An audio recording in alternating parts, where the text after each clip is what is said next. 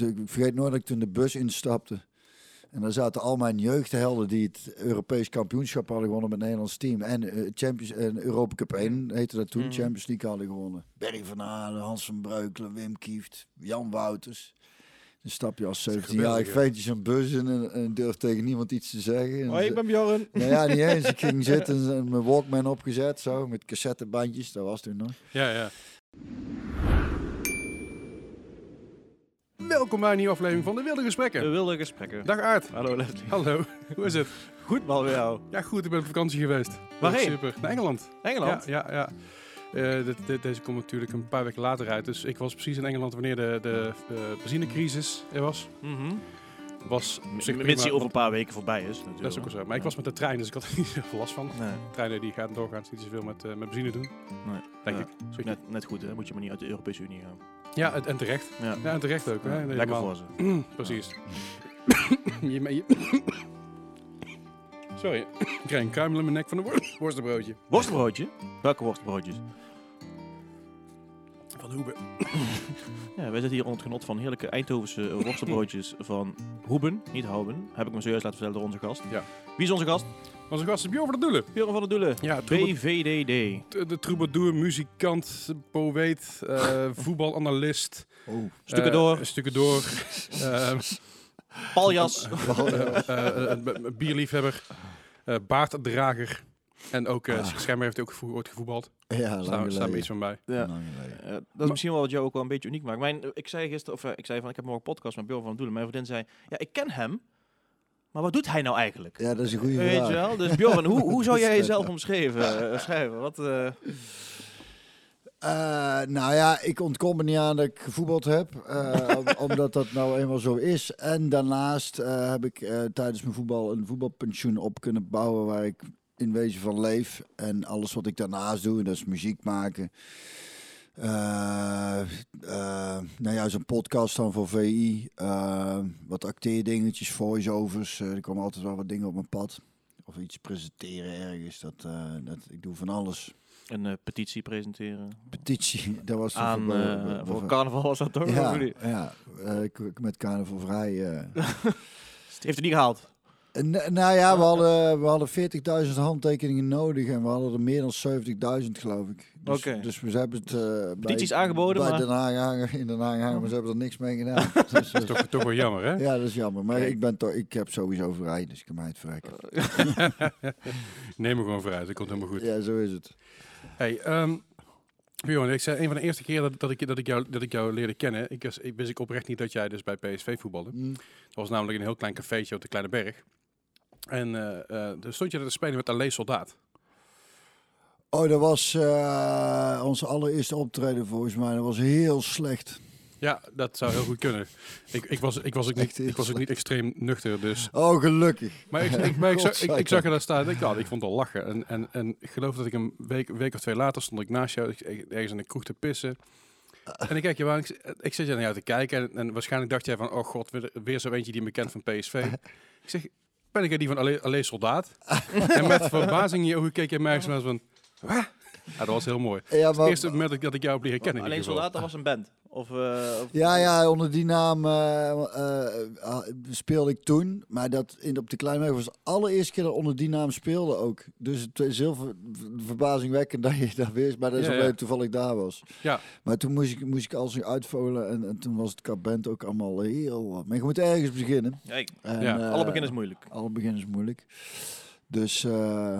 maar dat is ook al lang geleden dan. Dat is 2009, 2008 of zo. Ja, zoiets, ja. Zoiets, jezus. Ja, dat is de, rond, rond die koers. Ja, ja. lang, lang Ja, geleden. het café bestaat ook al lang niet meer, nee. Nee, Er zat volgens mij een wietplantage boven of Ja. zoiets. ja, ik, ik, ik, ik werkte daar bij, die, bij het café, niet bij de plantage. Oké. En eh, het personeel, ik was dus een van de, van de personeelsleden. En ik, eh, ik wist van niks. nee. Ik, ik wist alleen dat er een deur was waar wij niet in mochten. Omdat er iemand boven woonde. Al dus, al dus de eigenaar. ja. Welke café was het ook weer? Dat, eh, ik weet niet, mag zeggen maar poeien. Dat is Café Dels Blauw was dat. Oh ja, dat is zo heette ja, dat ja, toen, ja, ja. ja. Ja, zo heette dat, ja. En eh, het enige wat, wat, wij wisten is dat we niet naar boven mochten. En dat het boven gedeelte was, was uitgehuurd aan iemand. En eh, af en toe kwam er iemand naar beneden toe. En die zag er niet uit alsof hij alsof, hij de ba- de bank te- lag te chillen, zeg maar. En die dan nog wat drinken beneden halen. En die ging wat eten. En die ging weer terug naar boven toe. En eh, dat, dat is het wat, wat wij wisten. Ja. Vervolgens eh, ben ik daar gestopt. En toen kreeg ik ja, een paar weken later te horen dat het, dat het opgerold was. Maar de reden waarom ze het opgerold hebben was niet eens dat ze, dat, dat ze wisten dat er iets zat. Nee, het was een belastingprobleem. Oh ja? Dus er wa- waren belastingproblemen. Dus de Fiat is gekomen. Die hebben de boel opengebroken. Die zijn dus door het pand gaan lopen. En die kwamen toen achter dat er een enorme plantage zat. Ja, want zo had je meer cafeetjes volgens mij op straat op Zend ook die een wietplantage boven oh ja, er zitten. genoeg. En dan was het café meer een witwas eh ding. Dus dat was... eh, Maar dat was vooral jaren 90 hebben we het ja, precies. Ja, Ja. ja. Goed kon dat nog. Ja, maar Kon dat- werd- tijden. Toen werd er iets, iets minder, minder eh, streng op gecontroleerd, eh, denk ik wel. Nou ja, sowieso qua sfeer voor alle, alle kids die eh, nou naar Status Mm. gaan, daar heb ik dan enigszins mee te doen. Want die, die midden eind jaren negentig eh, sfeer in, op Zend, die is wel... ik ben nog lang, best lang er naartoe gegaan, maar dat heb je wel weggezien. ik, je, had, je had voorheen cafés met gewoon echt een eigen gezicht, hè? Kroeg-eigenaar. Je Ja, had die, ja, die bikerbar en dat café ging je daarin voor die muziek. En eind jaren 90, begin eh 2000 eh, zijn al die marketingjongens erin gekomen. En heb je al diezelfde formule Ja. stamcafés gekregen. Stampcafés. Ja, ja. En ehm, nou, jij hebt natuurlijk wel wat uitzonderingen. En het is, het is sowieso ook door het rookverbod allemaal minder geworden. Maar, eh, ja, dat zeker. Maar ik, ik, doe- ik, ik ging op stap eind jaren 90, be- begin 2000. Om- Ja, ik was, het was een 13, 14, 15. Dus ja, dan ga je voor de eerste keer een paar keer stiekem op stap. Ja, stiekem. Mijn ouders zeiden, ga met hun mee, dan weet niet wat goed komt. Ik had allemaal oudere vrienden, dus Ja. dat komt me goed. letten wel En dat, op en dat was inderdaad met de Big Ben en met het Tunnel Roadhouse en een hoop andere cafés die er nou, nou lang niet meer zijn. Toen de Nee. Roadhouse, ja. Ja. Ik Ja, indrukwekkend als ik daar langs liep. Toen ik als klein manneke, zeg maar. Ja, ik vond het vooral leuk dat ze een arcade erachterin. Dus als ik met mijn, met, met mijn rockervrienden daarheen ging, gingen zij een beetje, een beetje bier gaan drinken. En ik zat dan in die arcade, in de arcadekast te Ja. klooien. Ik ben, ik ben bij carnaval eens een keer binnengekomen. Was ik eh, als verkleed als Angus Young van ACDC. Toen werd ik als een held onthaald. Alsof Ja, ik Angus zelf was. Meteen Ja. ACDC op. Geweldig. En ik ben een keer, dat is lang geleden, dat ik naar binnen wilde. En toen, en toen stond er, eh, stonden mensen voor de, met de rug naar de deur toe. Want je had er ook een biljart. Ja. En ik wil die deur open. En diegene stond iemand vlak achter die deur binnen. Dus zeg maar. En die zei ze tegen mij, nou niet. Dus ik weet niet wat er toen aan de hand was. maar iedereen stond met zijn blik richting biljart eh, Ja, dan... eh, gericht. Dus, maar goed, het zijn jonge luisteraars denk ik. Dus we zullen maar niet Ja. doen. nee, laten we maar niet Maar doen. ik, de sfeer is aan de andere kant...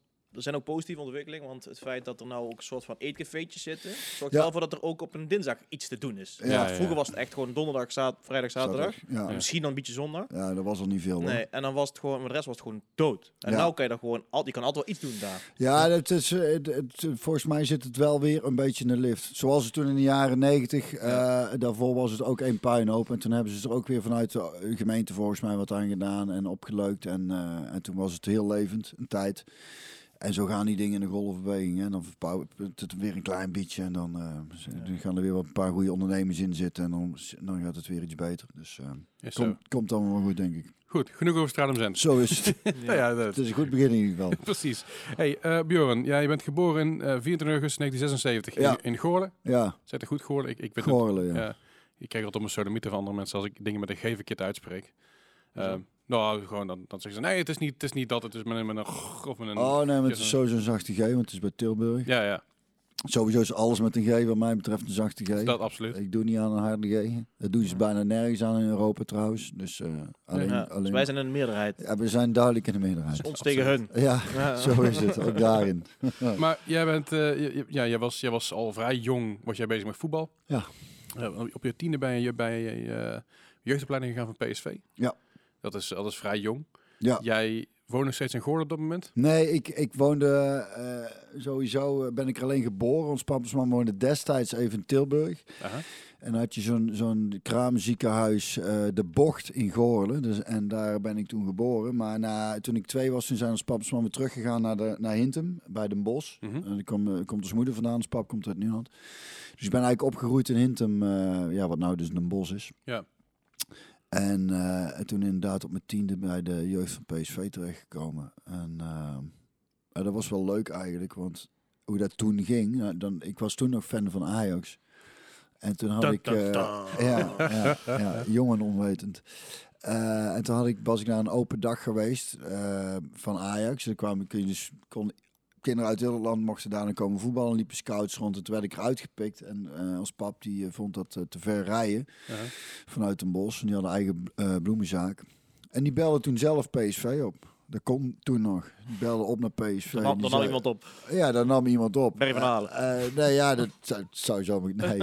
Dan zaten ze nog op de tegenbos, de jeugdopleiding. Ja, ja. En toen belde die zei, ja, mijn zoon kan wel aardig voetballen. Mag je een keer meekomen trainen? Oh, dat is goed, laat hem donderdag maar komen. En toen had ik een keer meegetraind. zei ze, ja, die is goed genoeg. Dus eh laat hem volgend jaar maar, maar eh, hier komen voetballen.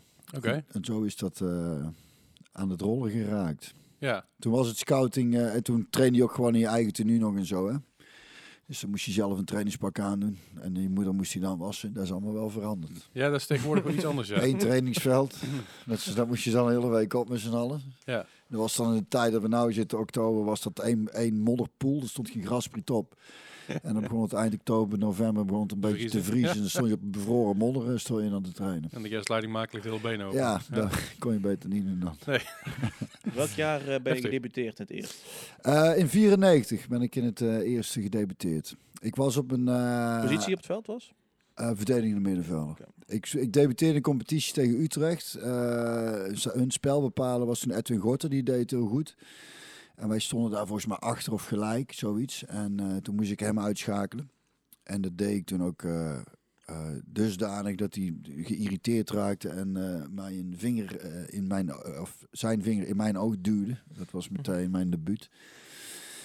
Dus dat was wel, eh stond meteen op de kaart. Heeft hij Ja. daar een kaart voor gekregen? Eh, nee, toen niet, maar hij is later zes, zeven wedstrijden geschorst, geloof ik.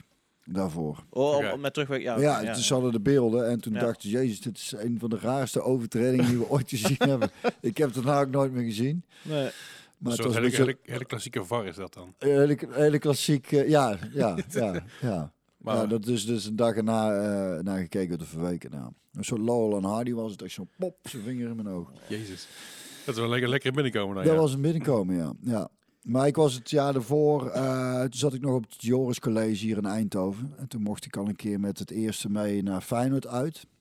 En toen stapte ik in de bus naar die wedstrijd. Dus je, je was echt nog... Hoe oud was je toen je debuteerde? Eh, 18 toen ik debuteerde en 17 toen ik mee mocht. En toen zat ik dus nog op middelbare school. En toen vonden al die kinderen uit de klas natuurlijk super gaaf dat Ja. ik mee mocht naar eh, mensen. Dus allemaal mensen voor tv gezeten in de hoop dat ik in zou vallen.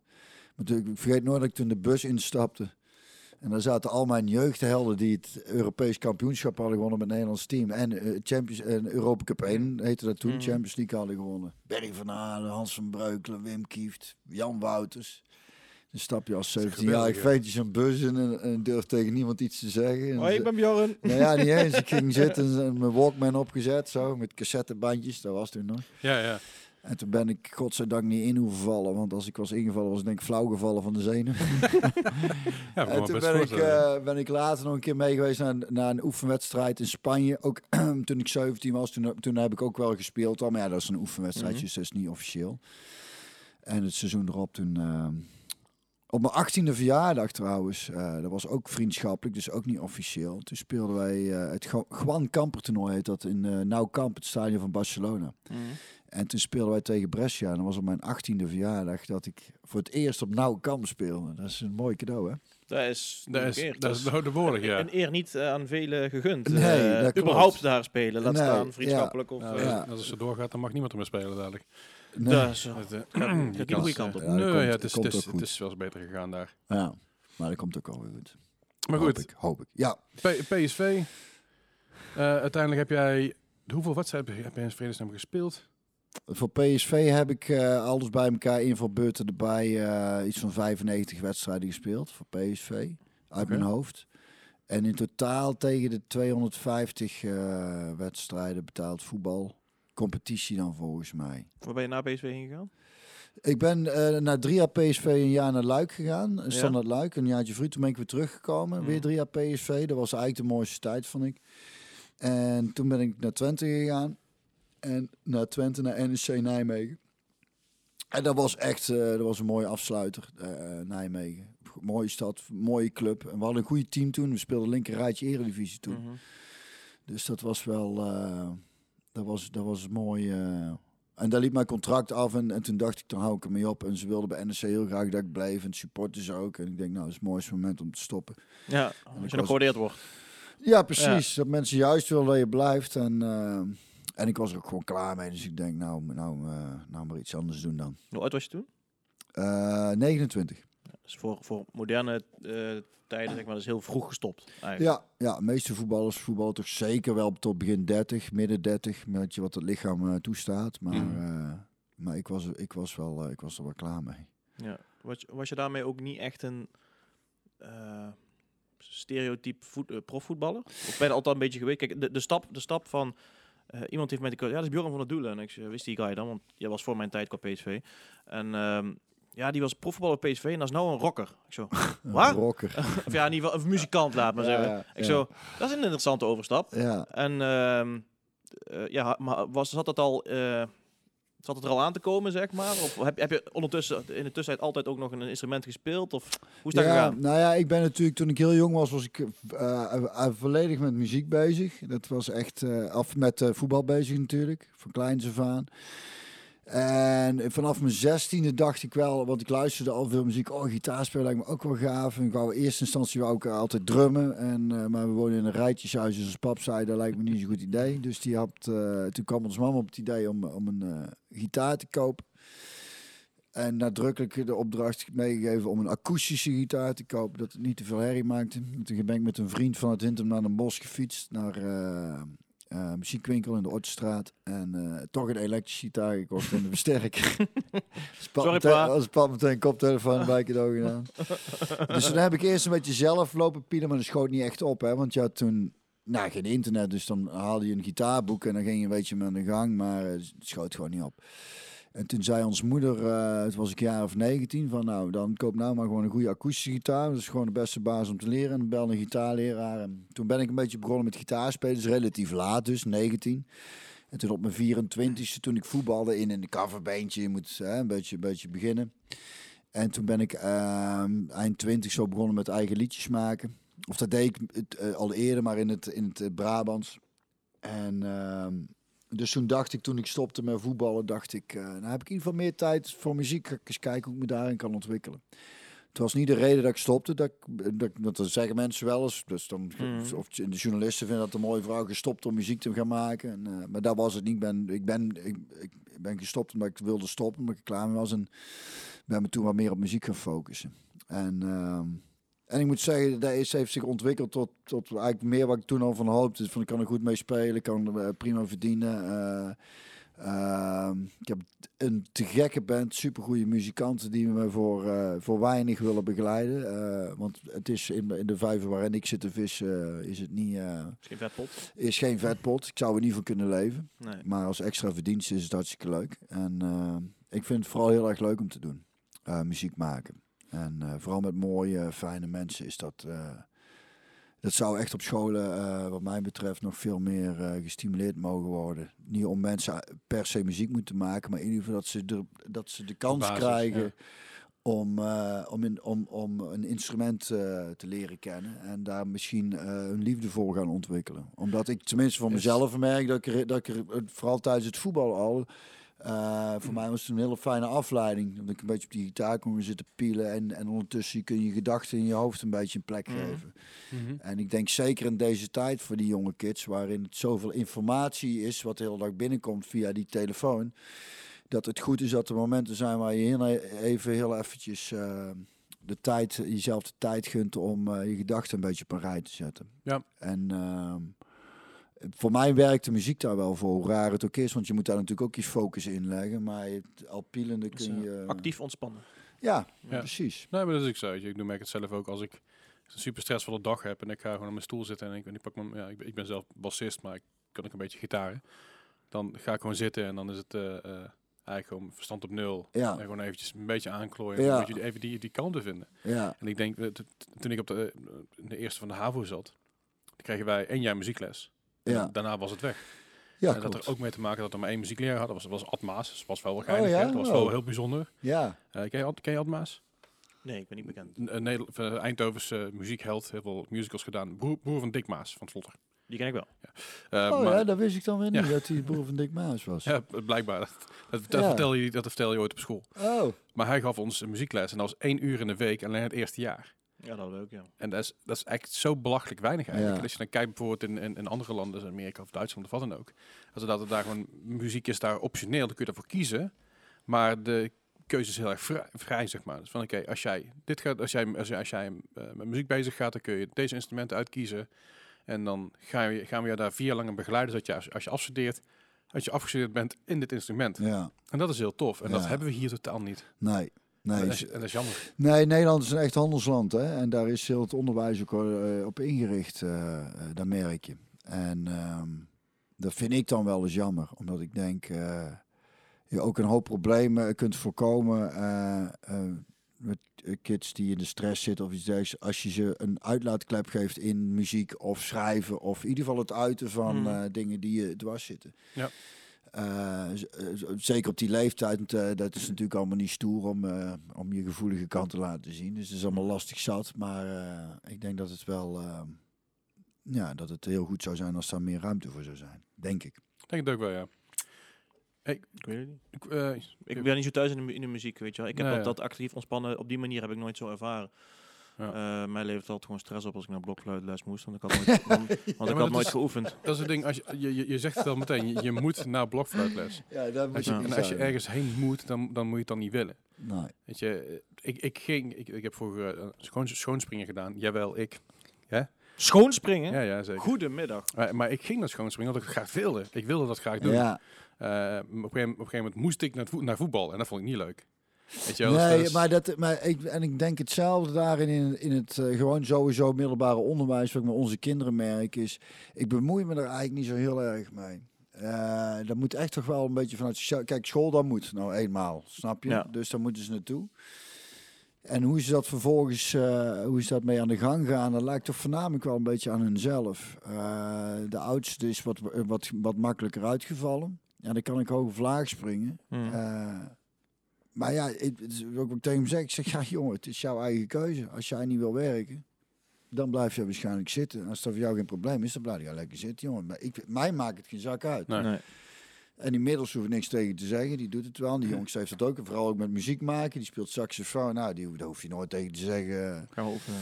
Nee, en tegen de middelste die drumt, die zit er een beetje tussenin. En als hij een tijd niet geoefend heeft, dan zeg ik wel, luister, het, het moet voor mij niet. Maar als jij niet oefent, dan, ga, dan haak ik ook van drumles af, want het heeft weinig zin. Dat Ja. vind ik dan weggegooid geld, snapte? Ja, Dus dat de is keuze is aan logisch. jou. Nee, nee, wij wilden niet vanaf, dus dan... Dus Ja. snapte, zo makkelijk gaat het ook niet. Maar ehm, het is uiteindelijk wel echt daarvan... Wat ik ook zeg, wat dat betreft qua muziek, het ene kind is er wel in geïnteresseerd en het andere Mm. niet. Maar in ieder geval eh, moeten ze wel eh, de kans krijgen Ja, om, ja. eh, Ja. om, eh, om er... eh, Ja, dus, dus in ieder geval de, of in ieder geval de keuze krijgen. net, net, als, net als bijvoorbeeld, eh, je kan op een gegeven moment vanaf de vierde op de HAVO kan je een profiel kiezen. Dan kan je bijvoorbeeld of taal laten vallen en je focussen op de technische kant of andersom. Ja. Zeg maar. En zo zou je dus liever ook hebben dat je nog de kans zou hebben om nog je te kunnen verdiepen op, op in, in muziek, zeg maar. ja. Dat is wat ja, je maar ik, ik, je ik denk Ja. dat het al veel eerder mag. Ik denk dat je op een gegeven moment... Je, je- er zijn een aantal, op, met de meeste niveau geloof ik MAVO's en, en VMBO's en dat soort dingen, die kunnen al kiezen vanaf de derde. En die Mm, kunnen, ja. die kunnen ervoor kiezen om een bepaalde eh, pakket samen te stellen. Ja. En dan zou je bijvoorbeeld kunnen kiezen van ik ga het tekenen laten vallen voor muziek. Mhm. Eh, als, da- als daar de interesse meer in ligt. Ja. Eh, dat, dat, dat hangt er vanaf welke kant je op wil en waar de, waar de opleiding op, op gespitst is. Maar ik denk dat we die keuzebeperktheid nog wel, eh, nog wel hebben hier in Nederland. Zo. Ja, er zijn bepaalde vakken volgens mij gewoon standaard heel, heel belangrijk. En, Ja, ja. en die, dat is allemaal een beetje handel gerelateerd, eh, heb ik het idee. Ja, nee, cultuur doe je maar in je eigen tijd. Ja, dat precies. is een beetje het, het streven, of het streven, het eh, credo, zeg maar. ja, ja, Eh, wij, wij mochten dan kie- kiezen als de meest vreemde keuze ooit tussen wiskunde of Duits. dat vond ik zo'n maffe keuze. En ik had echt, echt een gru- gruwelijke hekel aan Duits. En ik ben wiskunde gegaan. Achteraf een beetje spijt van. want Ik had veel beter Duits kunnen kiezen. Want wiskunde, dat heb ik later nog veel meer gehad.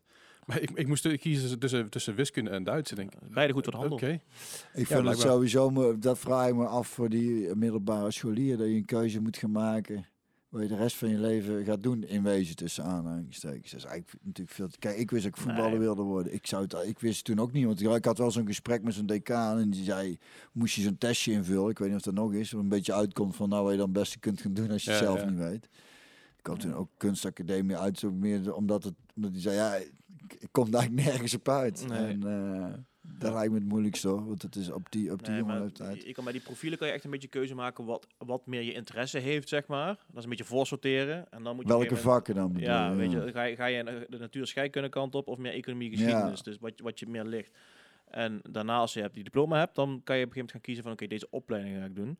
Maar wat jij dan zegt, dan zijn er zoveel smaken en zoveel Ja. keuzes. En dat voelt als een hele grote druk van, oké, want ik moet nou een keuze maken voor live, zeg maar. Terwijl helemaal niet zo is, want je kan altijd nog bijscholen of omdraaien of weet ik veel wat. Maar Ja. het, is, eh, het is gewoon heel moeilijk om voor iemand van 17 of 18 te bepalen van, ja, waar wil ik nou eigenlijk? Ja. weet ik veel. Ik weet toch zelf nog steeds niet met 33. Nee, nou ja, precies. Ja. Maar daar ligt ook een schone taak voor de ouders, denk ik, om, om die druk dan weg te halen bij kinderen. Dat, ik heb het, sowieso had ik bij de basisschool en, en mijn meisje ook. Eh, wil, en dat is eigenlijk nou nog steeds zo. Willen wij mening dat ze naar de zin hebben, dat ze zich netjes gedragen en eh, dat ze andere kinderen niet pesten of zoiets, Ja. snap je? En als het allemaal goed is, dan maakt het eigenlijk allemaal niet zoveel uit. Nee. En dat heb ik hetzelfde met zo'n middelbare school. Denk, ja, als de jong niet echt wil werken en blijft zitten. Ja, ik, ik, mij maakt het echt niks uit. Dan denk ik, eh, er is geen enkele... Ik heb het in sommige ouders dan in paniek raken. Denken of dat ze VWO kunnen, maar Mm. MAVO gaan doen. Ja, wat Ja. maakt het uit? Maar dat is ook zo'n ding, hè. Het is ook echt zo ingedeeld van MAVO, HAVO, VWO. Alsof het een beter is dan het ander.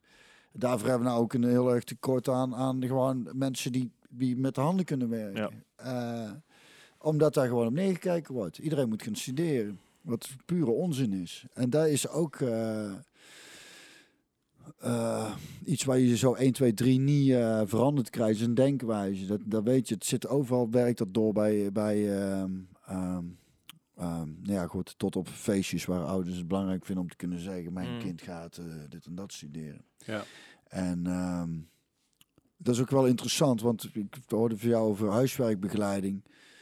En eh, ik weet niet of ik dat als ouder snel zou doen. Omdat ik, eh, dan zouden ze er echt behoefte aan moeten hebben. Zou het kind zelf moeten zeggen, ik wil echt graag begeleiding hebben. Die kinderen zullen zat zijn hoor. Maar ik moet zeggen dat die van ons, alleen de oudste is inderdaad wat lastiger Mm. qua. Met de andere twee, die, die, die, die doen dat zelf wel. Die komen daar wel uit. Ehm, maar ik laat het zo zeggen, ik zou niet zelf als ouder zeggen tegen een kind wat, wat, wat moeilijker heeft op school of niet zo goede cijfers. We gaan voor jou huiswerkbegeleiding doen. Ik zou het doen alleen als het kind zegt, ik denk dat ik wel wel hulp nodig heb. En Nou, ik kom is- daar thuis niet uit, dus dan eh, snap je. Want de- klas is te druk of zoiets, Ja, dat, dat ja. kan hè. Dat had, had onze jongens op de basisschool op een gegeven moment. Het was een vrij drukke klas. En daar had hij dan, eh, hoorde ik eh, toevallig gisteren eh, van hem, dat hij dat, dat toen toch best wel lastig vond. Ja. En ik neem aan dat ze hier dan in alle rust kunnen werken. Ja. Nou, ja, kijk, het is met, met huiswerkbegeleiding. Het is niet zo dat, dat ouders hier op gesprek komen en zeggen van, ik wil dat dit kind PWO haalt, ga maar regelen. Want dan zeg ik ook gewoon, dat doe ik niet. Nee. Ehm, maar heel vaak zijn ze in gesprek met het kind erachter gekomen van, nou, ik wil wel deze doelen behalen, maar eh, ik heb gewoon moeite om of mezelf toe te zetten, ja. of, ehm, of inderdaad, ik kom aandacht tekort. Want de klas, hè, het is flink bezuinigd op Ja. onderwijs, de klassen zijn heel groot, ja. kinderen verzuipen in een klas. Dus wat doe je met huiswerkbegeleiding? Je koopt eigenlijk extra aandacht in. Ja. Hè? En nog een trapje meer is het Luzak, waar we het net over gehad Ja. hebben. Dus een privéschool. Is een beetje een tussenweg. Zitten ze met een man of acht of zo in Ja, de klas. precies. Met een hele goede docent vaak. Nou, Ja. wij zijn een beetje een tussenweg daarin. En het is gewoon, ik vergelijk het vaak met een, eh, een personal trainer, zeg maar. Dat is ook duur. Kan ook niet iedereen betalen. Nee. Maar dat is gewoon van, ja, ik ga zelf niet naar die sportschool. Maar als iemand mij ertoe dwingt, zeg maar, dan behaal ik mijn doelen wel. Ja. En dat is een beetje eh, vergelijkbaar. Je koopt eigenlijk extra aandacht in. Ja. Dus, maar ik, zeg, ik, heb ook, ik heb ook wel eens tegen een ouder moeten zeggen van, je moet nou echt even een beetje, ja, Dim. Ja, nou, ik, ik zei dan netter, maar eigenlijk wel van je moet een beetje dimmen. Want de kind heeft daar gewoon een burn-out. Ja. Je, Dat slaat nergens op wat je nou aan het doen bent. Ja. En eh, ja, er zijn soms ook stevige gesprekken. Maar het is wel heel fijn dat ik die ouder ook een beetje kan bijsturen. Want Ja. het is gewoon, ja, dit, dit, dit wil je toch niet? Wat is je doel? Je doel Ja. is dat je kind gelukkig is. Ja, dat is goed wat je zegt. Ja. Eigenlijk zou daar ook nog een soort van. eh, is er ook nog winst te behalen om ouders te coachen in hoe ze hun kind. eh, niet dat ik nou de wijsheid in Nee, pacht maar- heb, maar ik snap wat jij bedoelt. Ik heb het destijds op het internaat ook gezien van een Mm. jongen die daar zat. En daar zag eigenlijk ook iedereen wel van. Die eh, trekt daar gewoon niet zo goed. Het, Nee. in het internaat zitten, dus van huis zijn, eh, school. Dat, dat, hij moest gruwelijk op zijn tenen lopen om daarbij te benen. En bij het voetballen ook zat hij eigenlijk ook net een, qua niveau er iets onder. Dus daar jong nu aan alle kanten over. Ja. En dan moet je eigenlijk als ouder zeggen van luister, wij zien gewoon dat je het moeilijk hebt. Doe maar gewoon eh, een stapje terug. Of hij is uiteindelijk ook van het internaat gegaan. Eh, eerder dan, eh, dan in de planning zat, zeg maar. Dus dat is wel goed geweest voor het joch. Maar ehm, ja, als je dat als ouder eh, heel erg belangrijk vindt wat jouw kind presteert op jonge leeftijd al, dan kan het op een gegeven moment ook heel erg met name gewoon tegen, vooral tegen het kind, of voor het kind een probleem gaan worden. En dan, ik denk dat moet je als ouder niet willen, lijkt mij. Het is toch gewoon het feit dat ze Ja. lekker in de vel zitten en vrolijk zijn. En dan denk je, ja, kijk, we zitten wonen in Nederland, hè. Dus k- links of rechtsom, dus eigenlijk als je een beetje verstand hebt en wil werken, dan je echt wel een boterham verdienen. Over het algemeen. Een paar pechvogels daar gelaten, maar Ja. Nee, maar als je, als, je, als nu ook ziet wat, er- wat bijvoorbeeld het UWV biedt qua eh, heropleiding, weet je, is- er zijn, overal zijn er bijvoorbeeld koks nodig. Eh, Ja. En chauffeurs ook, eh, die vooral in Engeland willen gaan. Dat is ook een beetje een issue.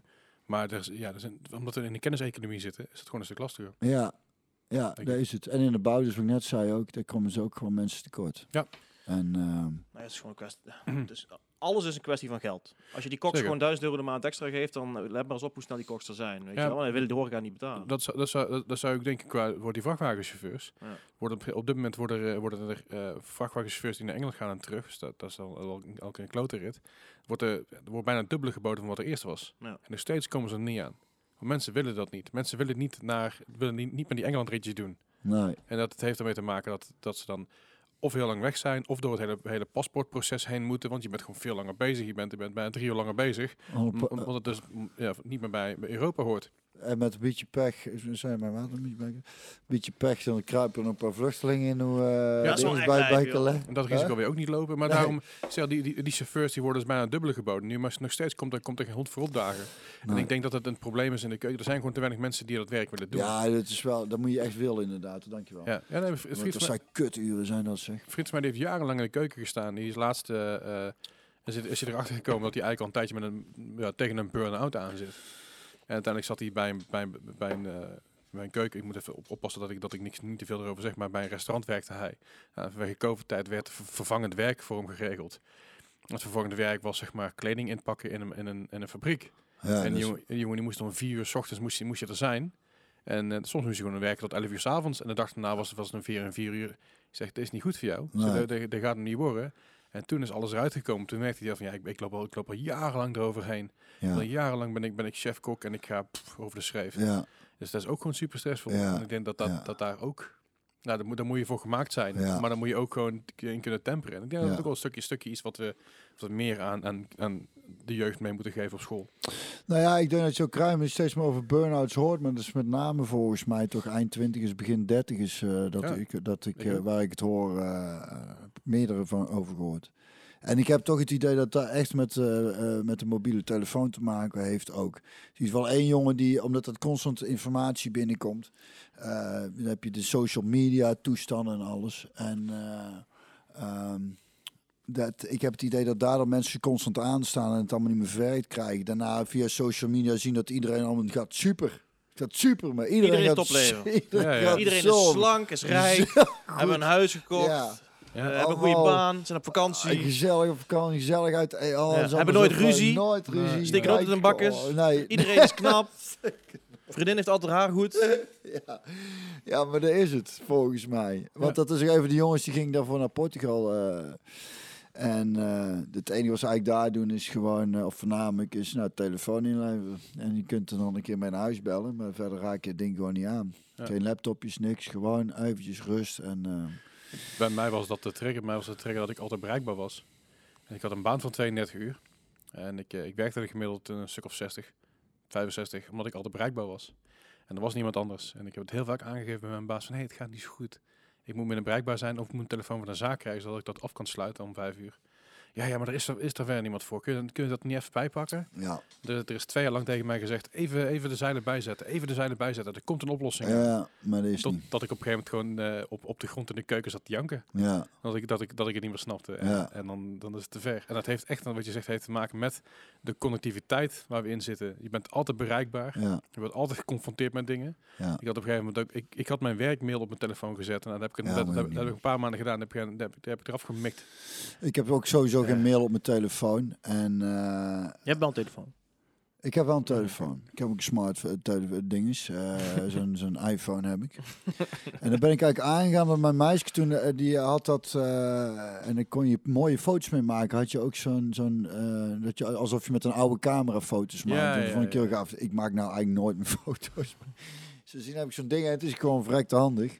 Voor TomTom gebruik ik het ook. En ik heb dan social media voor de muziek. En daarvoor Mm, is ja. het ook gewoon handig. Omdat eh, als ik ergens moet spelen, daar, daar valt niet tegen op de flyer als ik het op Facebook en Instagram zet. Of als ik een nieuwe cd uit heb, en dan, dan verkoop ik al eh, 200 eh, LP's en cd's. via, via, dus die zijn er dan al uit, weet je wel. Ja. Dus daarvoor is het handig. Maar ik snap niet, het privé gebeuren snap ik niet zo goed. Omdat, ja, eh, dat levert... Ik, ik, ik heb het ook over gehad, voetballers op Instagram. Ik zeg, waarom? Dat levert er niks op. Dat is niet, kijk, als ik iets op Instagram kan ik daardoor platen verkopen. Of ik kan daardoor mensen aan optreden krijgen. En- Maar zij gaan naar een stadion, er zitten toch mensen die, die komen sowieso. Ja, het, het, Ja, het- heel, heel, veel- is daar sponsorgeld. Als, als, als, als, een, als er een grote terug hebben natuurlijk Cody, Cody Gakpo hier aan tafel gehad. Hartstikke, hartstikke fijne oh, vent. leuk. Ja, Hartstikke, hartstikke toffe kerel. En ja, als hij, als hij een Instagram foto plaatst en hij, hoeveel, hoeveel volgers heeft hij? Eh, toen eh 35.000. En Dat zal dan nou wel 100 zal, zijn. Het eh, zal er wel ik. flink meer zijn. Maar als je dat 100.000 volgers hebt en je maakt, daar, je maakt van jezelf een foto met een Puma shirtje aan. Ja. En je tagt Puma, dan krijg je daar geld van. ja, die wereld is inmiddels zo eh, veranderd. Hè. Dat, het is, is- dat je is bent- de tussen aanstekens. Ja. Nou ja, je, het, is, dat vind ik ook zoiets influencer. ja, het is afschuwelijk. Maar het is, het is, wel, het is wel gewoon je, de, persoon, Cody, de voetballer Cody Gakpo, om maar als een voorbeeld te noemen, is dan een brand. Snap je? Dat is dan wat je aan het, aan Ja. het promoten bent. Je bent jezelf. En ook eh, als jij heel veel volgers hebt op Instagram, ben je ook aantrekkelijker voor een Real Madrid. Om jou uiteindelijk te betrekken. Ja, is je een hebt product. tegen een hele oude lul, jongen, die dat... eh maar dat is- die- maar dat ja, is gewoon- dat is echt weet een product. Echt, een product. Kijk, als, want, want, want als, als jij een, een veel volgers hebt, stel je hebt 100 miljoen volgers en dan wil Real Madrid jou sneller hebben dan een speler die dat niet heeft. Ja, ze zouden eigenlijk moeten gaan voor de, voor de speler die ze... Want dat, dat Ja, ging dat- destijds ja. met, eh, voor, voor de social media, dat Beckham naar Real Madrid ging. Daar ging ook het verhaal dat het meer was voor de merchandise. Dat, dat, dat ze dan zoveel shirtjes verkochten. Ja. Dat, en bij wie was het? Messi naar eh Paris. Ja, ja. Dat, ze, dat ze hem al bijna terug hadden verdiend aan shirtverkoop tussen. Ja, ja. Maar, zijn, maar, dan, ook, maar ook zijn, eh, zijn Instagram follower count ging van 34 miljoen naar, geloof 80 miljoen. Eh, sinds hij getekend had bij, bij, Paris, bij Paris Saint-Germain. En dat komt gewoon al die, al die fans zijn hem gaan volgen. En that's it. En dan heb je zoveel, meer, er zoveel, meer, zoveel meer marketingpotentie wat je daar in één keer, een, Ja. in één keer open gooit. Ja. Ja, en aan de ene kant is het inderdaad van, nou dat is wel heftig, maar aan de andere kant, dat is gewoon wat het nu is. Ja. Maar terugkomend op eh, al die informatie die binnenkomt via een telefoon en burn-outs. Het, Mhm. Eh, daar is wel iets waar ze op middelbare scholen. eh, ik had een tijd terug al over. Eh, ik was een groot, ben nog steeds een groot voorstander van geen smartphones onder de 18. Dan word ik meestal uitgelachen. Dan denk ik, ja, dat kan toch niet. Geen smartphone 18. Nee, maar ja, als je nagaat dat wij volwassenen al niet met zo'n ding om kunnen gaan. eh, hè, om, om hoe verslavend dat apparaat voor volwassenen is, dan. De- en ik had het met een vriend erover. Die zei: Jongen, dat gaat vroeg of laat komen. Kan 10 jaar duren, 20 jaar duren. Maar daar, daar zien we dus nu al de gevolgen van. Bij jouw Ja, ja. generatie. En je ziet het dus, nou laatst was er iets met Facebook. Daar lag er dan uit. Heel de wereld in paniek omdat het dan Oh. uit is. Hè. Ik las, het, ik, Kunnen las het, niet WhatsAppen? ik, ik las het echt een paar uur later pas op Twitter. Oké, ja. Nou, Ja, ja. die, was, die was ook online. Ja. En, nee, ik, ik, las eh, het, ik las het, toen was het weer Oh. eh, online. was het weer opgelost. oh, oh, niks, niks van gemerkt. Heerlijk, Nee. heerlijk rustig. Ik was op vakantie, vond het super. Ja, ja, op vakantie eh, raakt het mijn telefoon sowieso niet aan. Dat is zo eh, lekker rustig dan. Maar eh, waar wou ik nou naartoe? Oh, dat daarin naar voren kwam dat door Instagram heel veel meiden van eh puberende meiden ja, ja, zo. ja, ja, eh, zeker, eh, zeker. d- dus door dat modebeeld en, en hoe geweldig iedereen eruit ziet. En dan gaat er zo'n dingetje Ja. overheen. Die meiden krijgen een lager zelfbeeld. Ja. Precies. Omdat, omdat iedereen er altijd super perfect uitziet. En, Dus dat komt nou naar voren en dat gaat vervolgens, zullen we daar op een gegeven moment iets mee gaan doen. Neem Ja. ik aan. In het onderwijs zullen mensen zeggen, oké, we zien door die eh, mobiele telefoons dit gebeuren en dan gaat de reactie op komen. Dus het is Er is, eigenlijk... er is nu een rechtszaak over bezig, hè? Dat Facebook, ehm dus het gemo- gemoedwillend zeg maar, bezig was met eh, het laag zelfbeeld van, eh, van, van, van jongeren. Dat ze daar bewust op in- op ingespeeld hebben. Zou me niet verbazen. En dat, dat, dat, is, dat is nu een rechtszaak in Amerika, wat die lopende is. Ik weet niet hoe ver het is tegen de tijd dat het uitkomt. Is het misschien al lang uitgesproken, weet ik niet. Nee. Maar dat, daar is een rechtszaak tegen bezig. Dat ze dat bewust gedaan hebben, dat ze er bewust op ingespeeld hebben. En dat het niet mag. nee. Dus, dus Ja. ja, je, ze, ze zijn er al een heel eind wat je zegt. Dus, Ja. eh, dat, dat gaat Ja, in Frankrijk op middelbare scholen krijgen ze dingen al niet meer mee naar binnen. Hè? Daar hebben ze Ja, al gezegd klopt, van, eh, die is die niet hier in school. Dus dat zegt ook wel eh, iets, denk ik. Ja, in China gaan ze het nog. ze een stukje verder. In China is het zo dat je... In China doen ze alles een stukje. Je, je, je, je mag een, je mag een telefoon hebben, dat mag. Maar jouw internet, internetgebruik wordt beperkt tot twee uur per week. Vanuit de overheid. Gamen, Ja. gamen was het toch? Ja, Was het, nou, eh, gewoon in, in- internet, ja, internet gamen in principe, gewoon internet connectiviteit. En dat betekent dus dat ze er een camera op moet zitten die, jouw fe- die, jou, die jouw gezicht kan herkennen. Waardoor zij kunnen zeggen, je hebt nou genoeg, genoeg internet gehad voor deze week, dus je moet kappen. Oké. Dat gaat al heel erg ver. Ja. Een ander uiterste. Een ander uiterste, maar ik denk dat daar ergens een, wel een, een, een middellijn Ja, moet ja, ja, want het is inderdaad wel erg veel de overheid, ja, het wordt vrijheid afgepakt. Maar ik, eh, ik ben een groot voorstander van eh, zoveel mogelijk vrijheid. Ja. Maar dan mm, bij kids is het natuurlijk, dus het is niet voor niks zijn daarvoor. In, in hoeverre is dat de verantwoordelijkheid van de ouders? Eh, nou ja, weet je wat, dat is, dat is een goede vraag, want daar is het moeilijke eraan. Daar ben ik tegenaan gelopen. Kijk, bij ons op de basisschool kregen ze geen telefoon. Omdat het gewoon belachelijk. Ik zou niet weten waarom je in godsnaam een telefoon zou moeten hebben op de basisschool. We zetten je 's ochtends af, we halen je weer op. Hoe oud zijn jouw kinderen nou? Eh, nou zijn, de, zijn ze 15, 14 en 12. Ja. Dus die oudste ging naar de middelbare school en toen moest je een, telefoon. En dan moet dan een smartphone zijn, omdat het school ook dat magister en zo heeft. Mm. En, en je zit natuurlijk met eh, eh, groepsappjes.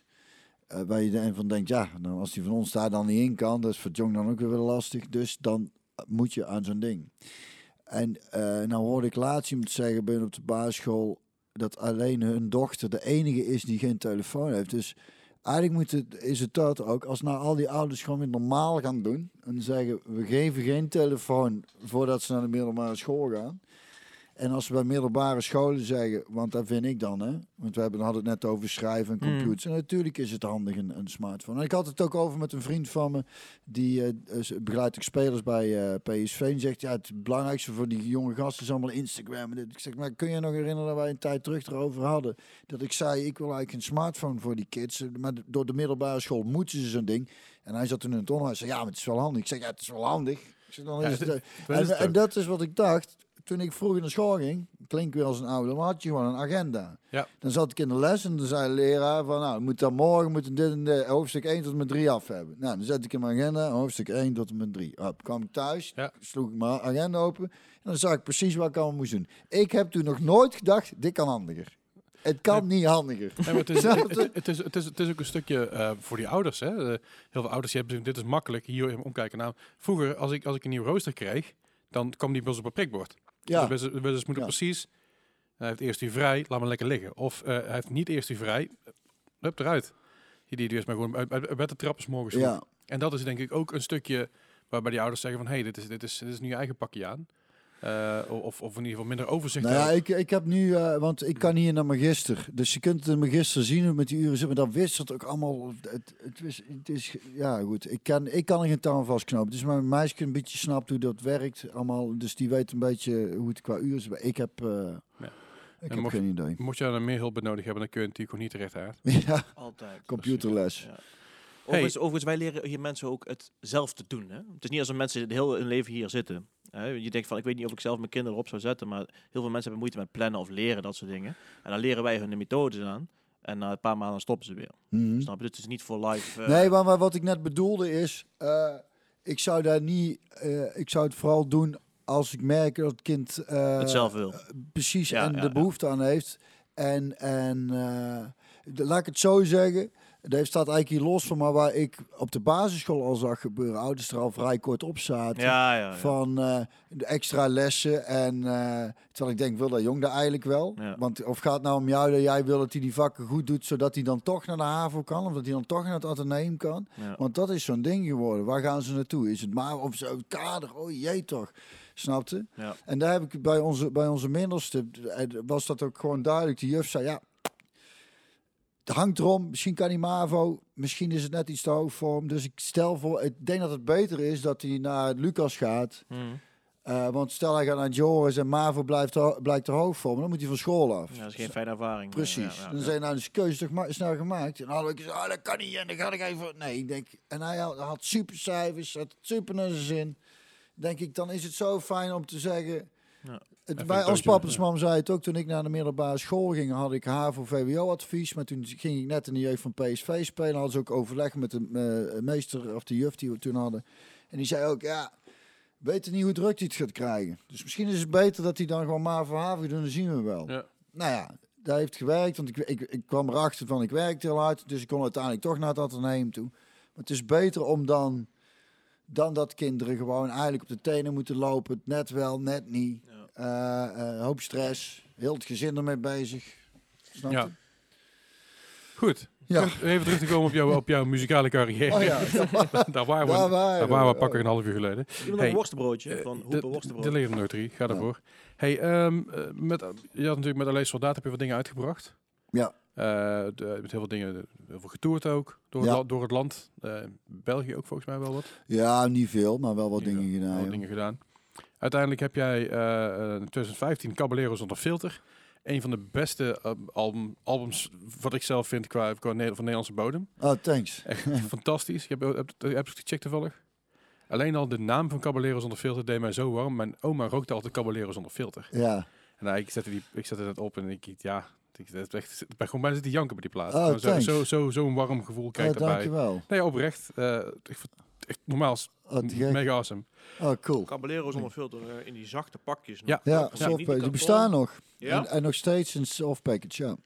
En het mooie is, ik vond het ook vooral zo'n term van vroeger Caballero zonder filter. Ja. Want, want ik schrijf daarover in het liedje van dat heel bij ons iedereen in de familie Caballero zonder filter rookt. Maar er is echt niemand. Als pap rookte Camel zonder filter, maar ik vond Caballero dan beter. Als mam rookte met Marlboro Light. Alleen oma Misha rookte Caballero zonder filter, maar die kwam eigenlijk in vooral niet voor. Maar goed, ga verder. Maar, eh, maar super, Oma Misha. super mooi. Shout-out naar oma Zeker even gaan checken. Uiteindelijk heb je in 2017 de Cowboy de Outlaw. eh, de, de, de Cowboy de Outlaw, de Sheriff en de Hoer. Ja, Ontzettende mond vol. ja, Voor die, eh, ja, een hele lange titel, bijna een western titel. ja. Weet je, bij- bijna wat je denkt qua naam aan eh, de Last Little Whorehouse eh, in Texas. Is Ja, of The Good, The titel? Bad and Ugly. Ja, dat idee. ja, Daar ja. is een soort van... van Zo'n zo'n albumhoesje is het ook geworden. ja, ja. Ja, zo'n film, filmposter heb ik laten ontwerpen voor, die, voor die plaat. Ja. Echt super gaaf. ja, thanks. Super tof. Dat is sowieso. uiteindelijk, de- dus jij was eerst Bjorn van den Doelen en de huursoldaat. Is dat nog steeds zo? Eh, het was eerst alleen Soldaat. Toen is Caballero uitgekomen onder Buren van het Doelen en alleen Soldaat. Ja. En daarna is het Buren van het Doelen en de huursoldaten geworden. Omdat ik dan merkte van dat het fijn is als je met meerdere sessie, muzikanten kunt werken. En uiteindelijk zitten we wel al sinds 2017 dus met diezelfde club bij elkaar. Omdat dat heel erg goed bevalt. Maar eh, dan sta je altijd open voor, eh, ook voor invallers en eh, nou, noem het allemaal maar op. Dat eh Flexibel team. scheelt Ja. een hoop. Eh, vijfde album was eh, Eerwaarde, Eerwaarde Vader. Eerwaarde vader zegen mij, want ik heb gezondigd. Ja. Dat inderdaad. Daar, daarbij heb je, ook, heb je ook een rol gespeeld. Als een, eh, als, als, ik, als ik me niet vergis, ehm, jij speelde Phoenix. Als, In de serie Phoenix, serie ja, Phoenix, ja. ja, dat was, een, was echt een bijrolletje. En, eh, maar daarvoor ben ik nog wel vier dagen naar Spanje geweest. eh, eh, op kosten van de, degene die de film maakt, of de serie maakt. Ja. Die serie staat ook op Netflix volgens mij. Ah, oké. En dat was, te, was superleuk om te doen. Ehm, maar ja, goed, ik vond ik hoefde weinig te doen. Ik zat vier dagen lekker in Spanje daar. nog lekker weten uit eten met iedereen. En we hadden één scène ook. Zat ik gewoon met, met mijn voetjes in het zwembad. en dat is allemaal hartstikke leuk. Maar ik wist al wat voor serie het ongeveer zou worden. Dus ik zei tegen die regisseur, eh, heb je nog toevallig muziek nodig? Want ik had een idee eh, voor Eerwaarde Vader Zegen maar, want ik heb gezondigd. Eh, zo heet dat liedje ook, zo heet het album, maar zo heet ook het liedje wat op die plaat is gekomen. Ja. En zei oh ja, dat is misschien wel interessant. En toen heb ik het opgenomen in de studio. Ehm, en Geert Chatroux is een, een man uit Mierlo en die is al meerdere keren wereldkampioen kunstfluiten geworden. Dus die kan... Maar dan echt Ja, klassieke stukken fluiten. Dus echt fenomenaal. Dus ik met Cirque du Soleil weg geweest en alles. En, en die had al vaker tegen mij gezegd, als ik een keer eh, fluit nodig heb, eh, dan, eh, dan laat me weten. En omdat het zo'n Morricone-achtig feel eh, moest hebben, vond ik, had ik hem gevraagd om eh daarin te fluiten. En dat is uiteindelijk dus ook gebruikt voor de serie als einde van de allereerste aflevering. En als einde van de allerlaatste aflevering. En die van de allerlaatste aflevering, dat is de tekst zoals ik die geschreven had. Mhm. En die regisseur zei, het is misschien wel leuk als je de tekst dan aanpast. En, toen, en die, die tekst is van eerwaarde vader zeg mij, want ik heb gezondigd. Is eigenlijk wat men letterlijk zei in het, eh, bij het katholieke geloof, als je een biechtstoel instapte, eerwaarde van de zegen, ik heb gezondigd. En daar heb ik dan wat tekst aan vastgeplakt. En eh, voor dat allereerste nummer eh, van de serie, zeg maar, had ik de tekst veranderd in wat men zegt als een kind gedoopt wordt. Omdat dan ook het, eh, de zoon van de familie opgenomen gaat worden in de criminele familie. Dus Ah, ja. ik dacht, dat is misschien wel leuk om het om zo te doen. Dus vandaar. Maar Goed. sorry dat ik jou weer onderbrak. Nee, nee, ik, ik vind het super. Nee, ik, da- daarom vraag ik het ook juist. Ja, ja, ja. Hè? Want dat, dat, dat nummer, ja, dat, dat was te- tegelijkertijd natuurlijk met die serie. Ja, Excuus. Je hebt uiteindelijk heb je, heb, je heb je nog een eigen label heb je opgericht. ja, Hoe heet die? Val maar kapot, ik doe het zelf al records. val allemaal maar kapot. Ik doe het Ik- zelf wel Toen ik dat las op de site, dacht ik echt Super. hard op zitten lachen. En ik heb ook de mensen geappt van, moet je kijken hoe dit label heet. Het is toch goud dit? Ja. Echt gewoon... Dat is ook fantastisch. Hoe Val maar... Val, Val allemaal maar kapot. Ik doe het zelf wel records. ja. ja. Ja. Dat is ook super. Dat is toch geweldig. Ja, daar heb ik petjes van laten maken, tassen. En, eh. ja, omdat ik dacht, kijk, Caballero kwam uit bij het label van eh, vrienden van me, die eh, Jeroen Kant en Matthijs Leeuwis, Bastardplaten. Mhm.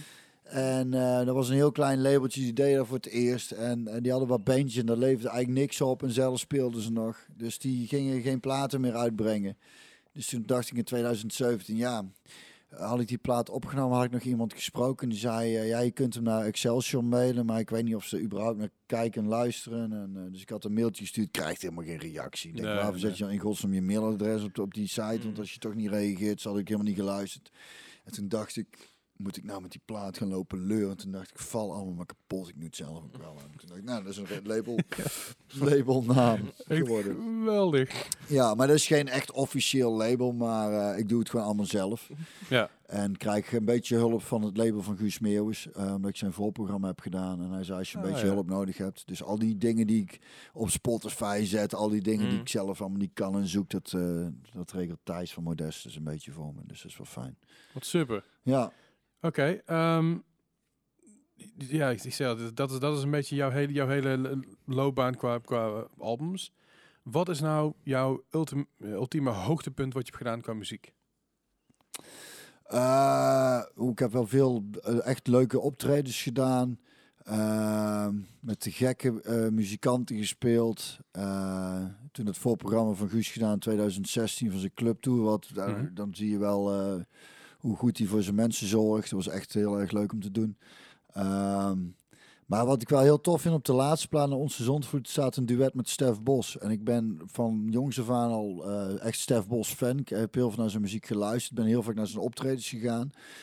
En haalde altijd wel veel uit die muziek dat ik dacht, volgens mij is dat gewoon echt een te gekke gast. Gewoon een leuke, fijne, lieve vent. Zo komt, komen zijn liedjes over. Ja. En eh, toen heb ik via zijn gitarist, want die had zijn kinderen op dezelfde basisschool zitten als wij. eh, en zo heb ik hem leren kennen. Mijn vriendin had hem een keer moeten fotograferen.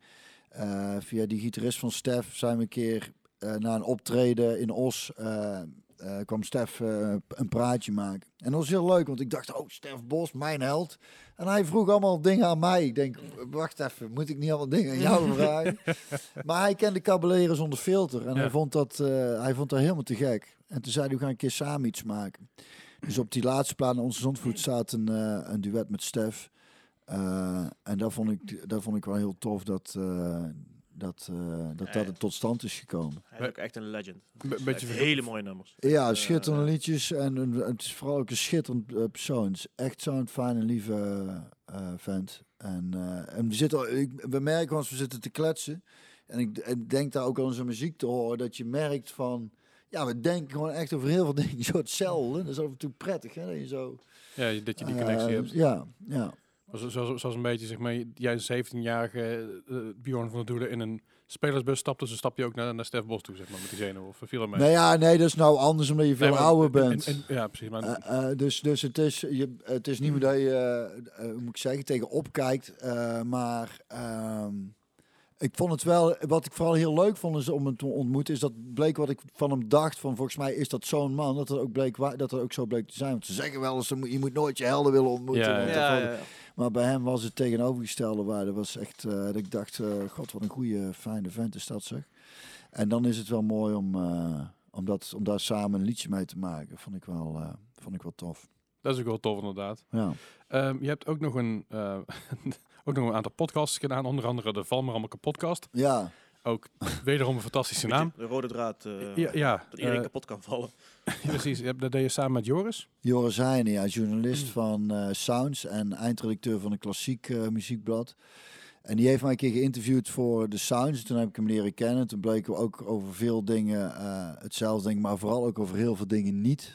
wij zijn het heel vaak niet met elkaar eens. Wat, wat ik mooie dingen maak. Ja, en eh, wij vinden dat zelf dan hele leuke gesprekken worden. Onze omgeving niet altijd.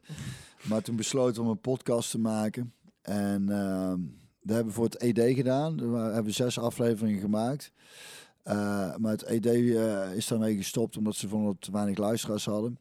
Eh, en dus nou gaan we gewoon met z'n tweeën zelf verder. Alleen het is wel lastiger plannen omdat we tijdens die podcast altijd gaan zitten zuipen. En, eh, dus dan kun je niet op, op woensdag of donderdagochtend half elf eh inplannen. Dus dan moet er altijd Kan weer wel. op, zaterdagmiddag of...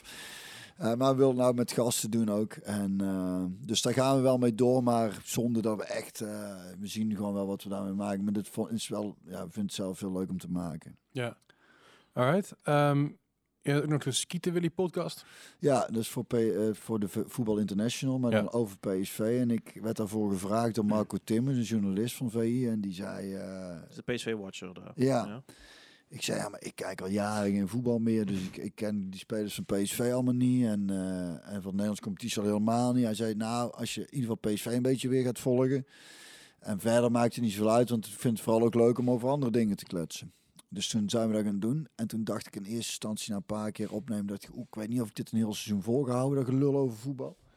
En, eh, maar we kunnen het over. We, we hebben heel veel leuke gasten al gehad en we blijven gasten uitnodigen. En, eh, eh, dus nou, ik vind het nog steeds leuk. En ik vind het nou ook wel weer leuk om PSV wel meer te volgen. Omdat mijn oudste zoon vindt het heel leuk. Dus dan kijken we met eh, met heel erg gezin die wedstrijden. En dat, dat vind ik dan wel gezellig. Ja, snap ik. Ehm, ik, vind het wel, ik vind het wel mooi, zeg maar, de afleveringen duur, duren tussen de 45 minuten en 3 uur. Ja, ja 25 minuten halen we nooit. Nee. Het is meestal een uur of anderhalf, Ja. minimaal. En soms twee. En met, Mm. alleen met Mart van Heuvel heeft hij drie uur geduurd. En die hebben drie delen opgeknipt. En dat vind ik zo leuk, want dan zeggen ze vanuit het voetbal... Ja, dat is allemaal te lang en het moet dan 43 minuten. Ze Mm. hebben het onderzocht en dan komen ze uit op 43 minu- minuten. En ik vind het volledige onzin. Ja, dat zal zijn. En, en veel podcasts houden zich aan de regels. Maar ik vind het vooral leuk om ons nergens aan te houden. En soms het. Nou ja, gewoon aan het weg te lullen en dan zien we wel wat schipstrand. En als mensen te lang vinden duren, vinden mensen al gauw in deze tijd. Maar dat is ook het leuke, want daar kwam ik dus achter. Ik luister zelf eigenlijk nooit naar podcasten, maar dat veel mensen naar luisteren. En volgens mij ook weer om een beetje te landen. Ja, Een precies. beetje ouderwets radio luisteren, waar gewoon geluld, hoorspelen, dat je gewoon eventjes rustig zit en, en, en, Ja. en, Nou, en wat... Ik vind het eh, fijn bijvoorbeeld als je gewoon even een wasje aan het vouwen bent of zo, weet je wel, of een stukje aan het wandelen bent. Ja. En waar het zeker ook met al die, eh, met, met, met shows en, en hoe noem je dat, eh, weet je wel, Jinek en dat soort dingen, is het allemaal van, oké, dus er staat ook net iemand die met een zweep Ja. van, hey, je moet nou nog ophouden ja, met praten. Ja, Het mooie van een podcast, je mag een keer een zijweggetje inslaan. Ja. En, en op een gegeven moment, van, ja, dat wordt ook wat minder interessant. Ja, dan, dan haak je een beetje af. Ja. En op een gegeven moment kom je er weer in. Ja. Het is wel organischer al. Ja. Dat vind ik het mooie van ja. de podcast. Ja. Dat, is, dat is het ding. Een podcast, dat zeg ik al tegen de mensen die binnenkomen. Ja, voor jou was het vanzelfsprekend, want je doet er zelf genoeg. Een podcast is geen interview, een podcast is een gesprek aan tafel. ja. En zo moet het ook voeden. Nou ja, vooral dat. En eh, ik, vooral natuurlijk in, in coronatijd is, is volgens mij heel veel naar geluisterd. Ja, Want ja, in zeker. wezen is het dat ook, hè? alsof je bij mensen aan tafel zit. Ja. En je kunt alleen niet meelullen als je als luisteraar. Maar, nee, maar maar, maar ja, dat is vaak al genoeg. Kijk, en zeker als die eh, door de, door de coronaregels dat allemaal lastiger werd, het hele sociale gebeuren. We hebben daar als mensen gewoon heel erg nodig. Ja. En dat is ook eh, waarom, waarom ik, ik kom weer even op die telefoons, wat ik zo'n erg moeilijk vind als mensen bij elkaar zijn. Als ik tieners bij elkaar zie zitten, en die zitten allemaal op de eigen telefoon, denk maar wie heeft nou contact? Gaat die mensen omheen zitten? Ja. En een gesprek voeren werkt nog altijd het beste elkaar aan te kunnen kijken. Snap je? En, en eh, om, om, om, eh, om elkaar vast te kunnen pakken. Daar hebben we gewoon nodig. En ehm, Nou, er, ja, zit- er zitten gewoon hele wezenlijke nadelen aan de smartphone. Er zitten ook hele wezenlijke voordelen aan. zeker. Alleen, eh, ja, sorry, ik zei Ja, even wijsging. Ehm, maar het is, eh, het is ook een beetje mensen eigen om altijd te mopperen. Ja. Eh, en ik zeg niet dat jij dat doet, maar gewoon mensen focussen vaak op de nadelen. Er zitten ook heel veel mooie kanten aan. Maar met, met die kracht van dat ding komt ook weer verantwoordelijkheid. Hè, om maar Ja, een ja. mooie citaat eruit te gooien. Ja, ja. En, dat, en dat is inderdaad qua onderwijs en qua opvoeding. Is van, oké, wees beleefd. Doe je smartphone weg als je met iemand aan tafel zit of zo. Ja. En, Eh, ja, dus eh, eens. Nee, ja, en het is inderdaad wat jij zegt ook hoor. Dat, ik ik benadruk dan meestal de nadelen en het gevaar, zoals ik Mm. het dan zie.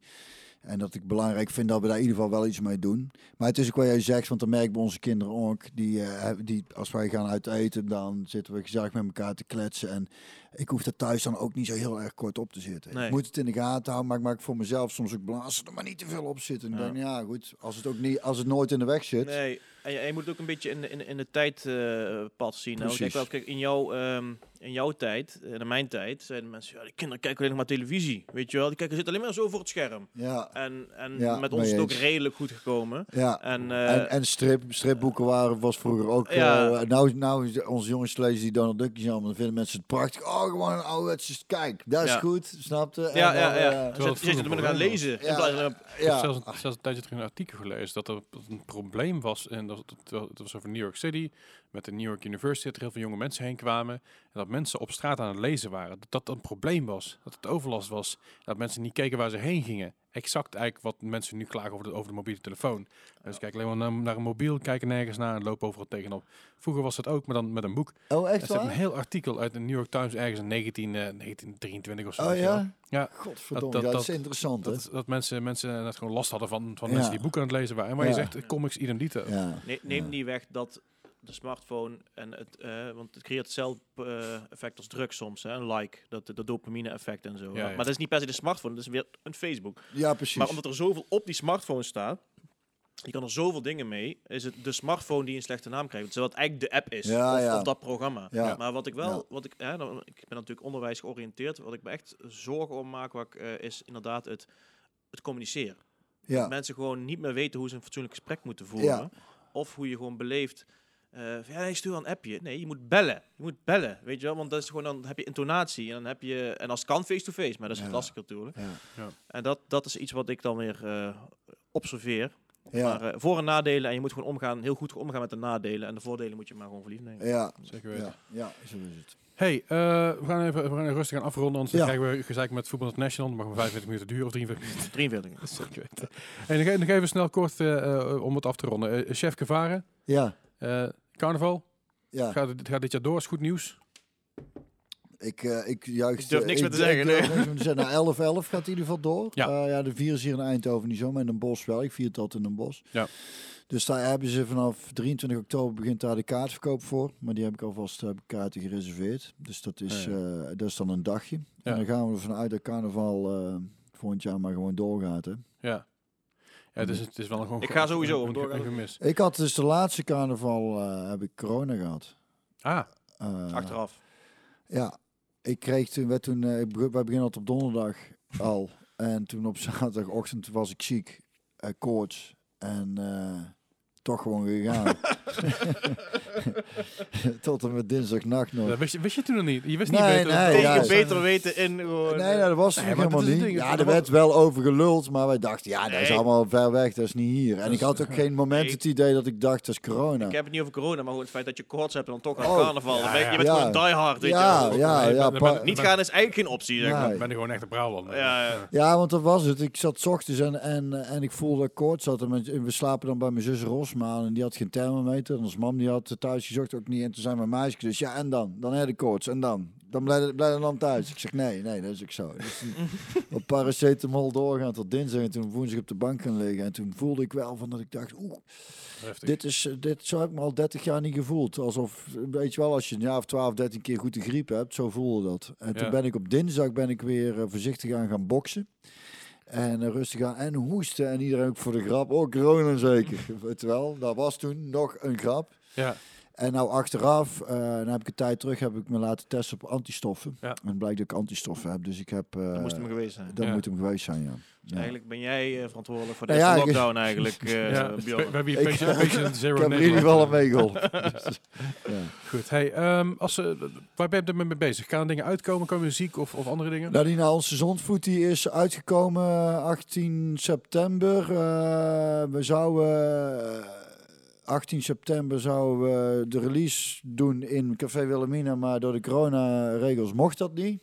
Ja. Ook eh, fascinerend. Week- week later 70 mocht wel. nou ja, de weken voor 70.000 man waren het bij de Formule 1. Oh ja, ja, ja. Maar 150 man in een café, dat mocht niet. Heeft, heeft goed gedaan in de cultuursector, hè? Dat, dat eh, Formule 1 weekend. Ja, dat, eh, ik denk voor iedereen die nog twijfelde, überhaupt over het Koningshuis, wat we daarmee aan moeten. Ja. En dan inderdaad, hoe, hoe, zit het met de regels en, en, en wordt, er, wordt, het, wordt er een beetje reëel naar gekeken dat we nou kunnen zeggen, nou, dat wordt er wel een beetje met twee maten gemeten. Maar goed, dus, ehm, maar ik moet vanavond spelen in Rotterdam, in Walhalla, dat is een leuk theatertje. En dan heb ik, eh voor, speel nog in Helmond, spelen hier in Eindhoven, meneer Frits, eh, hier tegenover.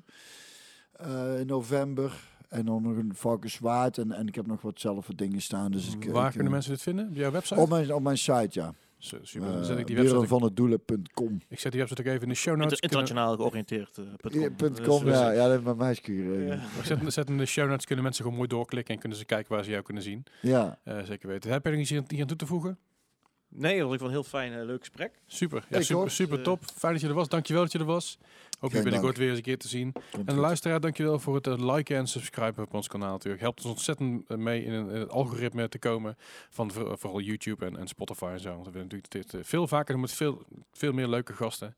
Eh, Leerzame gast. Leerzame gasten inderdaad ook. We krijgen binnenkort Heel veel, we heel veel weer- goede respons over de laatste release gekregen van eh Marieke Lo- Loveboy Slachtoffer. Ja, ja, dat is heel indrukwekkend, Een paar maar, weken verder eh, nu, dus dat ja. zal inmiddels niet het la- het laatst zijn geweest, maar dat was ja, oké, maar toen, toen ja. Precies. Eh again, dankjewel voor het luisteren. Dankjewel